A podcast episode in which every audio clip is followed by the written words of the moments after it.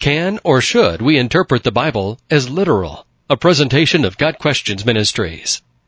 Not only can we take the Bible literally, but we must take the Bible literally. This is the only way to determine what God really is trying to communicate to us. When we read any piece of literature, but especially the Bible, we must determine what the author intended to communicate. Many today will read a verse or passage of scripture and then will give their own definitions to the words, phrases, or paragraphs. But this is not what God intended. This is why God tells us to correctly handle the word of truth. 2 Timothy 2 verse 15. In order to understand the Bible, we must realize that it was written over a period of 1500 years and was finished over 1900 years ago. We need to understand the culture in which it was written. We must also consider the context of words, phrases, and chapters. Though books have been written on this subject, we can briefly give one or two examples of why we should take the Bible literally.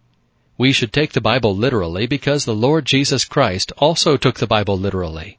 Any time the Lord Jesus quoted from the Old Testament, it was always clear that he was taking it literally. As an example, when Jesus was tempted by Satan in Luke chapter 4, Jesus answered and quoted the Old Testament. It is clear from the context that he took the Bible literally.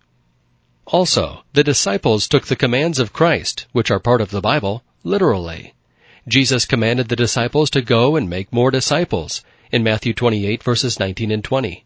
In Acts chapter 2 and following, we find that the disciples took Jesus' command literally and went throughout the known world of that time preaching the gospel of Christ and telling them to believe on the Lord Jesus Christ and you will be saved. Acts 16 verse 31. As we just stated, books and books have been written on this subject. But here are a couple more comments.